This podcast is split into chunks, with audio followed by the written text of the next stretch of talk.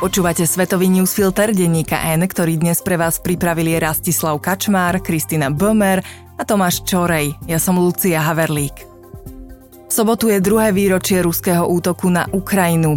Týždeň, ktorý tomuto výročiu predchádzal, nepriniesol veľa pozitívnych správ. Ukrajinci prišli po dlhom boji o Avdijivku, ktorá leží kúsok od Donecka. Ruská opozícia zastratila po smrti Alexia Navalného svoju najvýraznejšiu postavu. Vo všeobecnosti situácia vo svete nevyzerá dobre, čo sa prejavilo aj na nálade niektorých účastníkov známej bezpečnostnej konferencie v Mníchove. Veľmi trefne to popísal litovský minister zahraničných vecí, ktorý patrí medzi najväčších zástancov pomoci Ukrajine.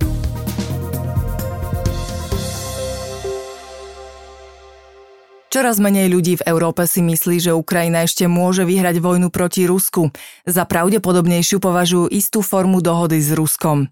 Súvisí to s únavou z vojny, výrokmi politikov či neúspešnou ofenzívou Ukrajiny.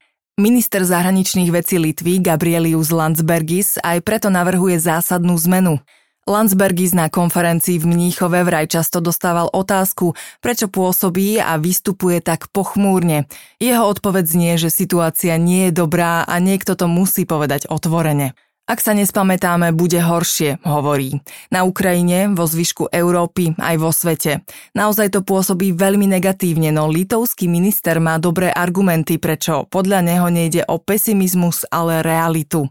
Problém vidí v tom, že ruský prezident Vladimír Putin dokáže dobre predpovedať správanie západu, ktorý je ľahko čitateľný.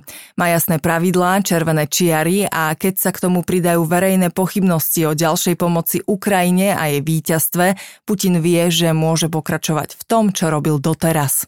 Na obranu spojencov Ukrajiny treba poznamenať, že za uplynulé dva roky prekročili mnohé červené čiary, či už ide o dodávky zbraní, sankcie alebo finančnú pomoc.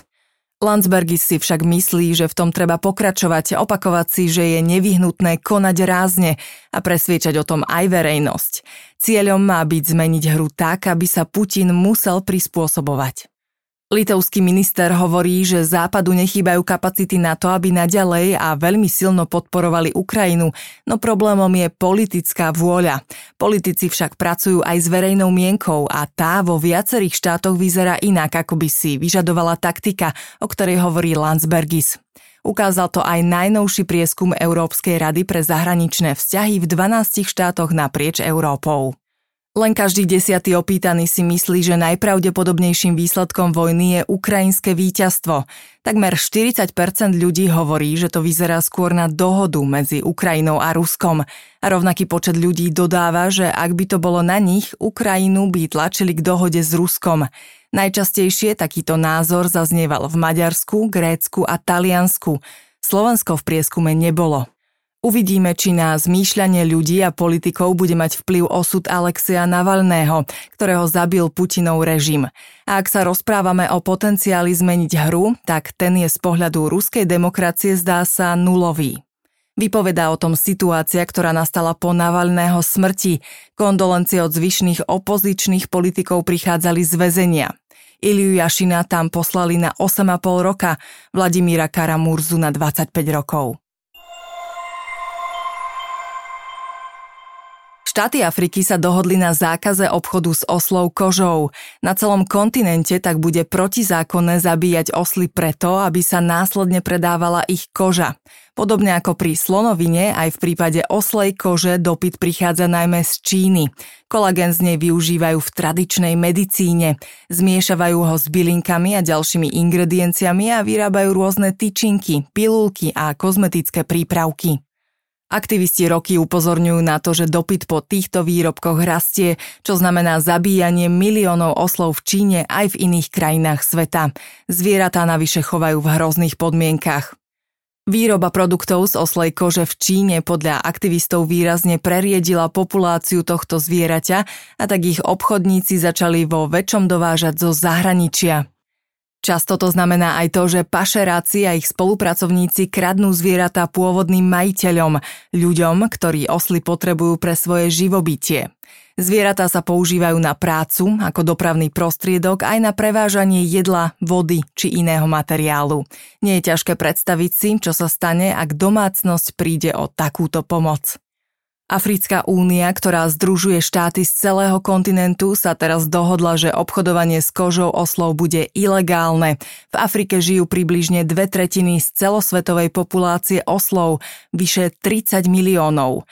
V niektorých krajinách už vývoz do Číny bol ilegálny.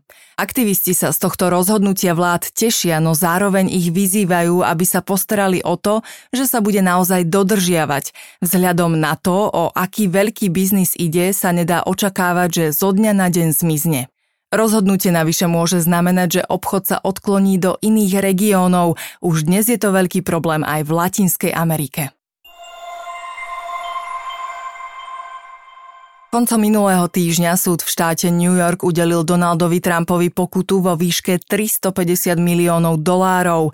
Pre bývalého prezidenta ide o veľkú porážku a komplikáciu počas prebiehajúcej kampane. Trump čelí štyrom trestným konaniam, pričom súdne pojednávania by sa vo všetkých prípadoch mali začať už tento rok.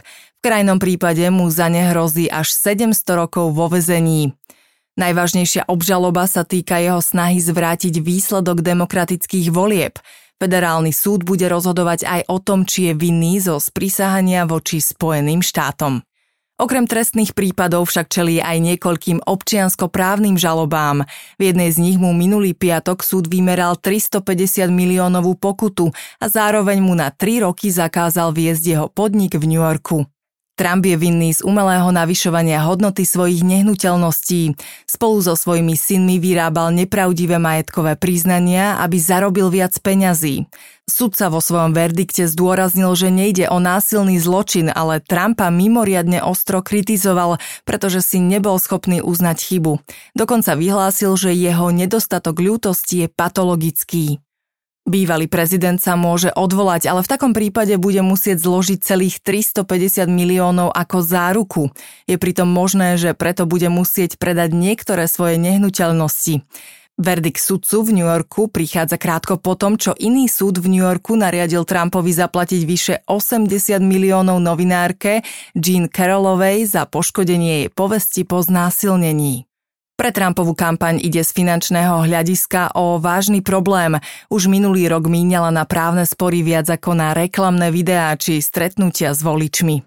Politicky to však lídrovi republikánskej strany príliš neškodí. Naopak, aj súdne pojednávania využíva na svoju kampaň a mobilizáciu voličov. Tento týždeň sa vzhľadom na vysokú pokutu dokonca prirovnal k zabitému Alexejovi Navalnému.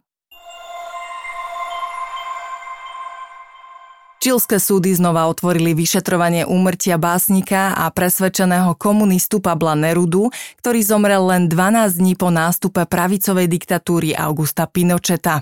Pablo Neruda zomrel 23.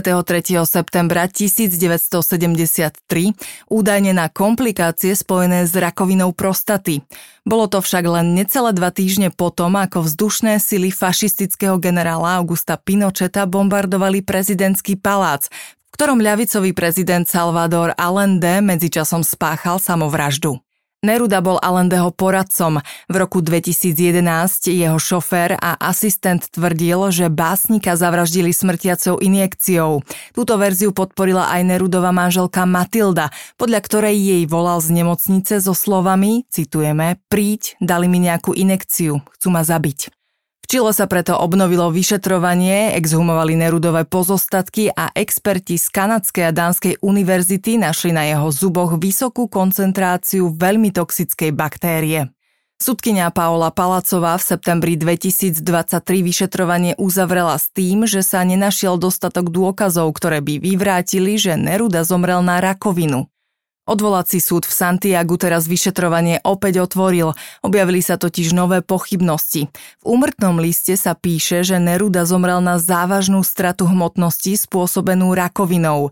Lenže Neruda v čase smrti vážil 90 kg. Nové vyšetrovanie preto vyžaduje, aby nezávislí experti, ktorých navrhnú Kanadská a Dánska univerzita, prešetrili ešte raz baktériu na nerudových zuboch. Dodnes najpredávanejší španielsky píšuci básnik a nositeľ Nobelovej ceny za literatúru sa preslavil najmä zbierkou 20 ľúbosných básní a jedna zúfala pieseň. Bol politicky aktívny a od mladíckých čias oddaný ľavicovej komunistickej ideológii, za čo bol niekoľkokrát prenasledovaný. Už v 40. rokoch, keď prvýkrát zakázali komunistickú stranu, vystúpil so slávnym prejavom Jo Akuso, ja viním a potom ušiel na koni cez Andy do Argentíny, odkiaľ s falošným pasom odletel do Európy. Bol diplomatom, pôsobil v Madride v čase pravicovej diktatúry Prima de Riveru, ktorého vládu nazval, citujeme, prvou lekciou tyranie krajine, ktorá mala potom prijať kompletnú lekciu. To bola diktatúra Franciska Franka, počas ktorej tam bol tiež. Mal jednu dceru, ktorá sa narodila zdravotne postihnutá. Opustil ju a nepomohol jej ani v čase, keď Hitler čistil Európu od zdravotne postihnutých ľudí. Vo svojich memoároch sa prakticky priznal k znásilneniu ženy, ktorá mu upratovala, keď ako diplomat pôsobil na Sri Lanke. Zdravotníctvo v Južnej Kóreji zasiahol veľký štrajk lekárov. Tisíce z nich nesúhlasia s plánom vlády, ktorá chce zvýšiť počet študentov medicíny. Južná Kórea má málo lekárov. V prepočte na pacienta patrí medzi najhoršie štáty v OECD. Na tisíc ľudí pripadá 2,6 lekára. V Rakúsku, ktoré je na vrchole rebríčka, je to viac ako dvojnásobok 5,5. Pre porovnanie, na Slovensku, kde takisto máme tento problém, je to 3,7 lekára na tisíc obyvateľov. Paralelu so Slovenskom nájdeme aj v tom, ako chce vláda riešiť nedostatok lekárov. Na lekárskych fakultách navrhuje vytvoriť 2000 nových miest pre študentov medicíny. To je výrazný nárast, momentálne na školy ročne príjmu 3000 študentov. Tisíce juhokorejských lekárov na to reagovali tak, že neprišli do práce, ďalší rovno podali výpoveď. Automaticky to znamenalo odklad operácií a vyšetrení. Ministerstvo zdravotníctva preto nariadilo lekárom, aby sa vrátili. Lekári vláde vyčítajú, že plán s nimi vopred nekonzultovala. Tvrdia, že výrazné navýšenie počtu študentov bude znamenať zhoršenie výučby.